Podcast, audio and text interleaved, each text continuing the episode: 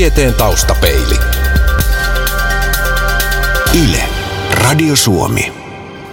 Tämä on ainoa kartta, jonka Mercator eläessään laati. Tässä ei pidä oikeastaan monikaan muu asia paikkaansa kuin suunta. Kyllä kartat valehtelee. Ei mitään, mitään karttaa, varsinkaan esimerkiksi maailmankarttaa, voi kuvata kaksiulotteiselle pinnalle ilman, että se vääristää todellisuutta. Onko hakukoneista tullut semmoisia, että ne vähitellen kohtelee ihmistä niin kuin Pavlovin koiraa? Taustapeili. Yle, Radio Suomi.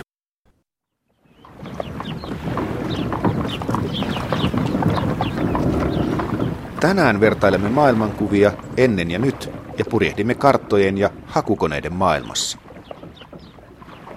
Maailman kuvamme on nykyään tyystin erilainen kuin vielä muutama sata vuotta sitten. Maapallolla riitti tuolloin kosolti kartoittamattomia seutuja, joiden asukkaista ja maantieteestä voitiin tehdä vain arvailuja. Tämä näkyy myös maailmaa kuvaavissa kartoissa. Kaikkialla kansat sijoittivat itsensä kartan keskustaan ja mitä kauemmas keskustasta mentiin, sitä innokkaammin kartanpiirtäjät piirsivät sinne summa mutikassa kannibaaleja ja koirankasvoisia asukkaita. Kuinka totuudenmukaisen kuvan kartat ovat aikojen saatossa maapallosta antaneet?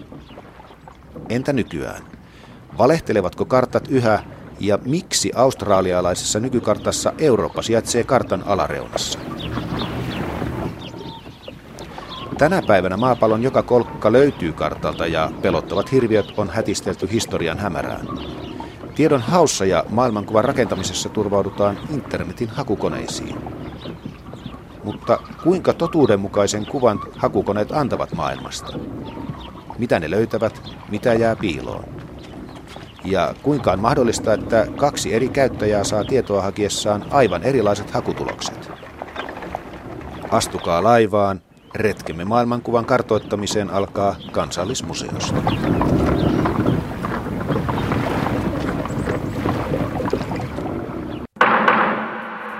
Taustapeili.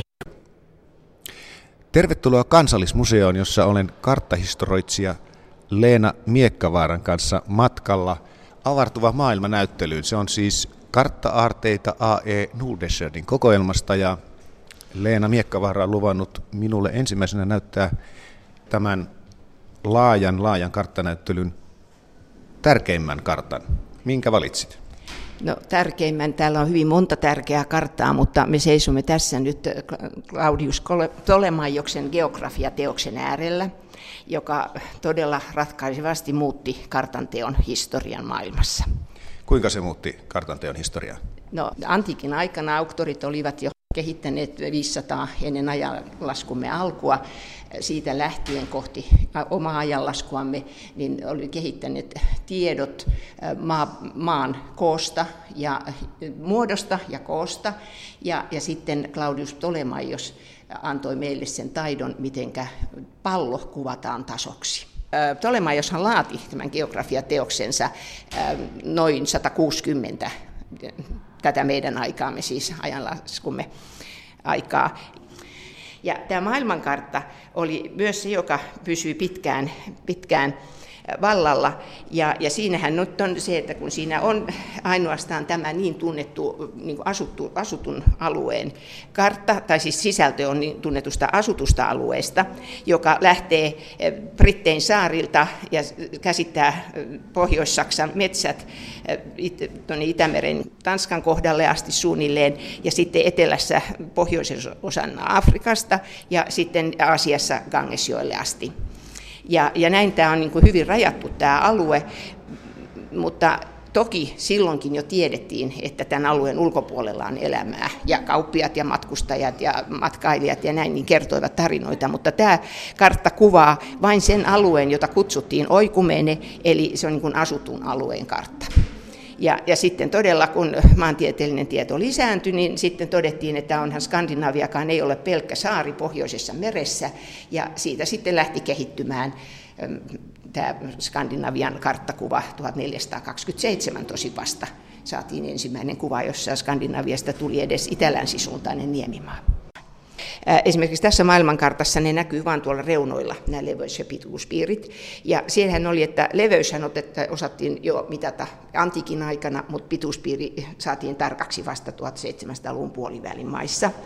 Ja kaikesta huolimatta niin jos antoi noin kahdeksalle tuhannelle paikan nimelle koordinaatit geografiassaan. Et se on aikamoinen saavutus, kun ajattelee, että se tapahtuu tuhat, noin, noin 160 paikkeilla. Hämmentävää, todella hämmentävää. Se on siis ihan uskomaton siinä mielessä ajatella tätä. Taustapeili.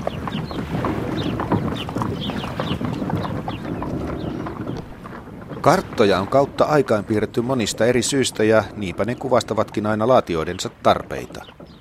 Esimerkiksi antiikissa karttoihin merkittiin viljelyksen kelpaava maa verotusta varten. Karttoja on piirretty myös sodankäynnin takia.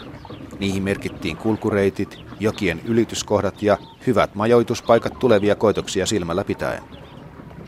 Hallitsijoille kartat ovat kertoneet valtakunnan rajat. Myös kirkolla on ollut sormensa pelissä karttoja suunniteltaessa. Keskiajan kristillisessä Euroopassa Ptolemaioksen kartta sai osin väistyä ja tilalle tuli oma erityinen karttatyyppinsä. Tällainen löytyy myös Adolf Erik Nudelschördin karttakokoelmasta. Oppaamme kansallismuseon avartuva maailma näyttelyssä on karttahistoroitsija Leena Miekkavaara. Keskiajan kristillisessä Euroopassa kehittyi uudenlainen karttatyyppi, eli orbis terrarum, tunnettu maailma tai maanpiiri. Mikä näille kartoille? Meillä on tässä edessä eräs niistä. Kerro hieman, mikä kartta tämä on.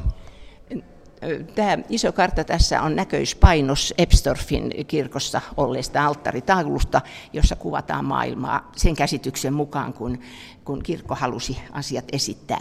Siis sehän on muistettava, että niin kuin usein sanotaan sitä, että kirkko kielsi sen, että maa olisi pallo, koska tämä, mutta, mutta sitä kirkko ei koskaan kieltänyt, mutta kaikesta huolimatta nämä kartat tulivat hyvin tämmöiseksi eh, niin kuin symboliseksi, vertauskuvallisiksi ja kaavamaisiksi.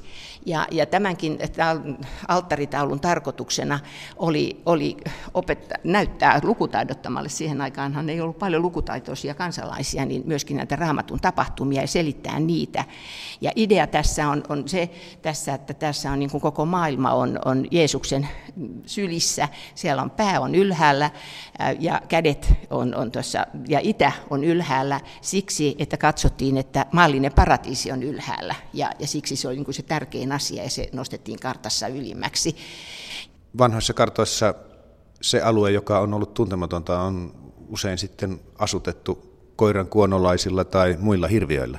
No, no tavallaan kyllä, mutta se on oikeastaan se on näissä maailmankartoissa esillä nämä koirankuonolaiset ja, ja hirviöt, että, että kyllä sitten ne varsinaiset maailmankartatkin pyrki olemaan suhteellisen todenmukaisia. Mutta nämä, jotka oli alttaritauluna ja just tätä ajanjaksoa, niin, niin niissä oli kyllä vähän, vähän niin kuin pelottelu mielessäkin, että saadaan pysymään kansanruodussa tavallaan, mutta voi siihen löytyä muitakin selityksiä.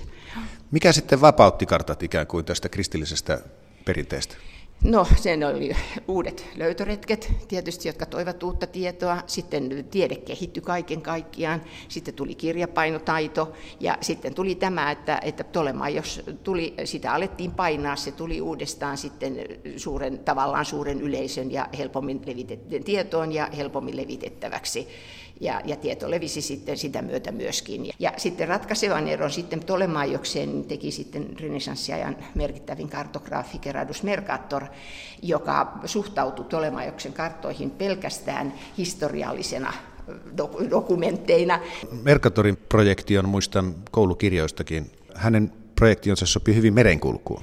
Nimenomaan, mutta, mutta se on, niin kuin, tämä on ainoa kartta, jonka Mercator eläessään laati. Aha. Nykyisin hänen nimeään kantavaa tällä Mercator-projektiolla. Ja sehän on siis oikeakulmainen Lierio-projektio, joka aiheuttaa sen, että tässä ei pidä oikeastaan monikaan muu asia paikkaansa kuin suunta. Mitä tiedetään esimerkiksi tavallisen suomalaisen maailmankuvasta, sanotaan nyt vaikka 1800-luvulla? Mi- mi- missä hän törmäsi karttoihin? Mitä hän tiesi maailmasta?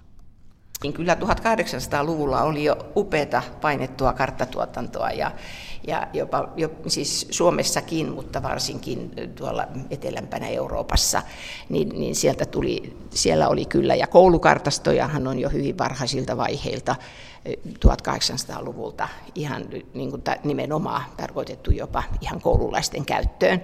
Ja, ja sitten, sitten todella tämä tieteellinen kehitys oli, oli valtavaa 1800-luvun aikana. Et kyllä sanoisin, että kyllä kaikilla halukkailla ja vaikka haluttomillakin niin oli kyllä mahdollisuus ja, ja tota, nähdä, nähdä karttaa ja tutustua karttoihin. Taustapeili.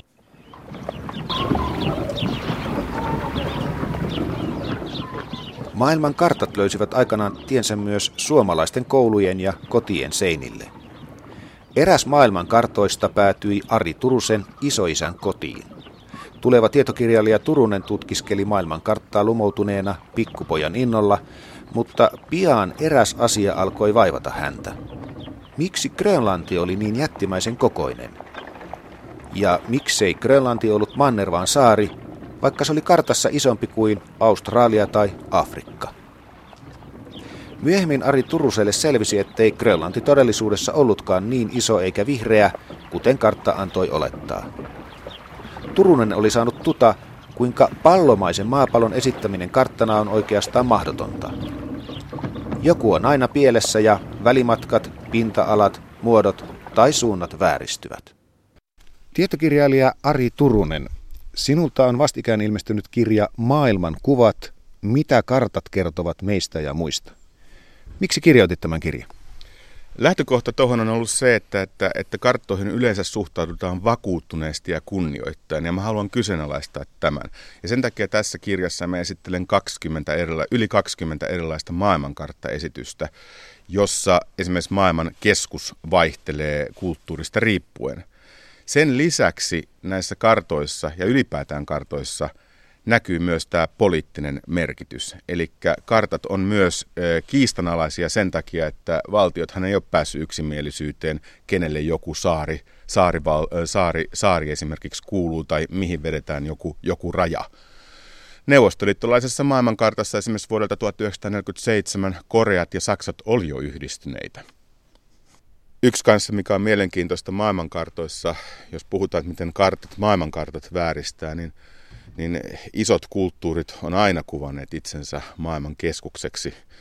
Kiinalaisessa maailmankartassa Kiina on maailman keskellä, amerikkalaisessa maailmankartassa Amerikka, eurooppalaisessa maailmankartassa Eurooppa.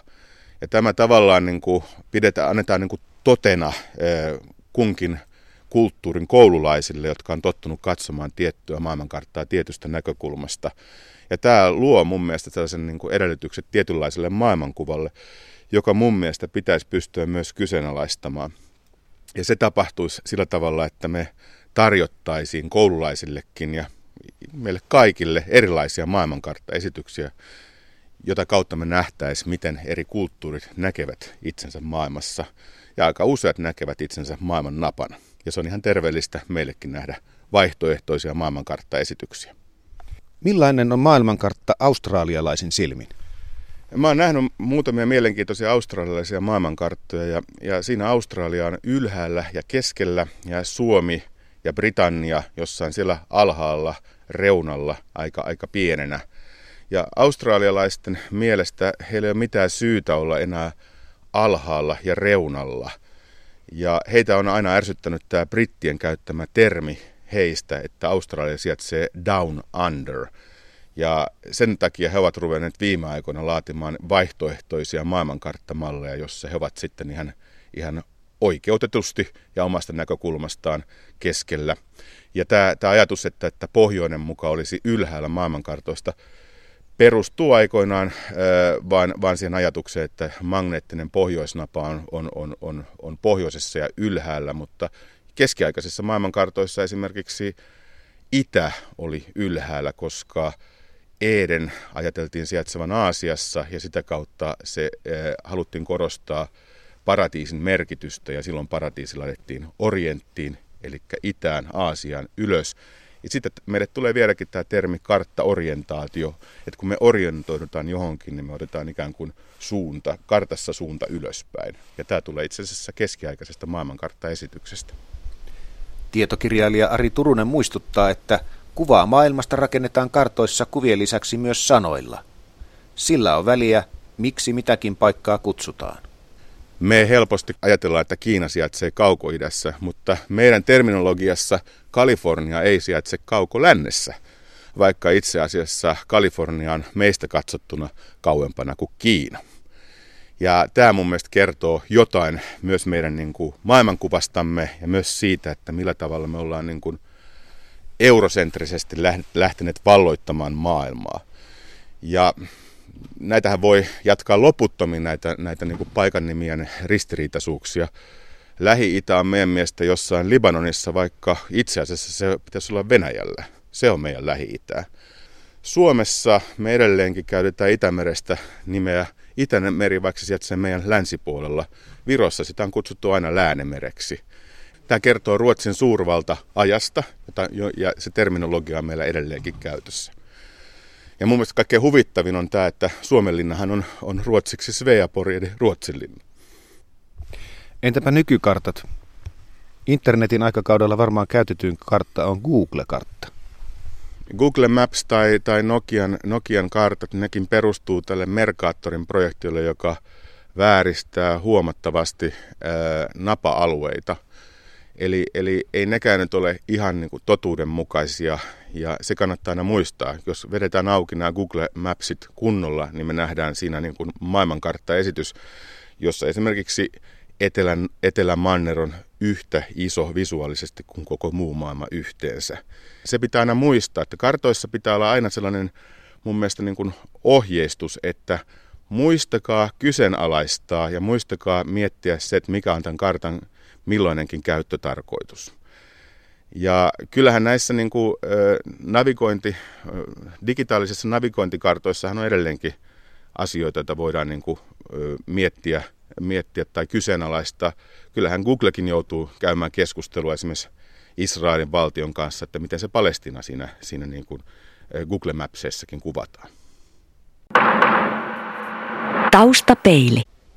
Google Mapsin kaltaiset karttapalvelut ovat syrjäyttäneet paperille painetut kartat ja Googlen hakukone on vahvasti muokkaamassa myös muuta maailman kuvaamme. Mutta minkälaisia tuloksia hakukoneet oikein antavat ja onko käyttäjän aiempia hakuja seuraavasta hakukoneesta tullut jo liiankin viisas? Tätä lähdemme selvittämään Helsingin kumpulaan, josta löytyy tutkija Patrick Florenin työhuone ja tietysti myös hänen tietokoneensa. Istumme tässä dosentti Patrick Florenin kanssa tietokoneet sylissä. Minulla on oma iPadini ja Patrikilla on tuossa oma kannettavansa ja aiomme tehdä jonkinlaisen kokeen. Mikä on tämän kokeen ajatus? Tilanne on se, joka on oikeastaan ihmisille aika tuntematonkin asia, että eri ihmiset saavat Googlesta erilaisia hakutuloksia. Ja voimme nyt koittaa jollain sopivilla hakusanoilla ja vähän myös eri kielisinä hakusanoina, että minkälaisia tuloksia saamme, että saammeko samaa vai emmekö saa. Hyvä, tehdään näin. Mikäs, millä sanalla kokeillaan? No, kokeillaanpa vaikkapa jollain, jollain semmoisella maalla, jossa on toisaalta levottomuuksia ja toisaalta on, on hyvä matkailumaa. Otetaanko Egypti vaikkapa suomeksi, katsotaan mitä siitä tulee. Egypti lähti tuosta Googleen avaa ja iPadin, joka on minun käytössä, mutta myös tyttäreni käytössä – ja vaimoni käytössä näyttää ensimmäisenä Egypti Wikipedia. No niin, tämä näyttää aika samalta meillä. Kokeillaan sama sitten vaikkapa englanniksi. Minähän en nyt tiedä tässä, että mitä, mitä on niin semmoisia, jossa tulee jotain eroa. Ja, ja mä myös luulen, että tässä on vähän sellaista... Aha, nyt alkoi tulla eroja. Vähän eri, joo. Mä luulen tässä, tässä, että eh, mehän emme tiedä, miten Google oikeastaan tekee tämän. Ja, ja niillä on varmaan paljon enemmän materiaalia englanninkielisistä hauista kuin suomenkielisistä hauista, niin se näyttää nyt tulevan esille tässä. sulla oli nyt jotain, jotain eroa. Katsotaan, mitä eroa löytyy sulta. Jo heti toinen haku on, tai heti toinen tulos on eri sinulla kuin minulla. Joo, mielenkiintoista. Täällä on New York Timesin islamistijuttu. Ja minulla on äh, Wikipedian suomenkielinen artikkeli. No niin, Mis... Tässäpä tämän, tämän näkee. Sitten on ihan mysteeriä, että miksiköhän nyt näin. Mitä Googlen hausta tiedetään, mihin se perustuu? No Google, Google, perus, Google niin on, on, on öö, kertonut, että heillä on tämä PageRank-algoritmi alla, joka lähtee oikeastaan siitä, että öö, käytetään öö, tämän verkkosivun merkityksen määrittämisessä sitä, paljonko on viittauksia siihen sivuun, eli paljonko on linkkejä muilta sivuilta tälle sivulle. Eli mitä enemmän on linkkejä sille sivulle, niin ajatellaan, että se on niin kuin tärkeämpi sivu. Mutta sitten niillä on kaikenlaista muuta, josta eivät kerro. Joten emme voi oikean, oikeastaan tietää, että se on heidän liikesalaisuutensa. Sinulla oli tuo New York Timesin Egyptiä koskeva artikkeli. Oletko vieraillut New York Timesin sivuilla? Kyllä, minä joskus käyn siellä. Oma hakuhistoria on Googlella hyvin tiedossa ja selvähän on, että tämä on yksi lähde, mitä käyttävät. Mutta voi olla jotain muutakin. Kuten huomasimme, niin tässä oli eri tulos eri kielillä, eli siellä on varmaan tämmöinenkin vaikutus. Ja, ja, ja sitten voi ajatella myös, että ihan maa kohtaisesti on, eli missä niin kuin maantieteellisesti sijaitsee, että jos me tehtäisiin tämä sama haku Egyptissä kuin täällä Suomessa, niin varmaankin olisi myös erilainen tulos. No niin, yritetään jotain ihan muuta. Öö, mitähän nyt keksittäisiin? Laitetaanko tänne öö, abortion? Katsotaan, mitä tapahtuu.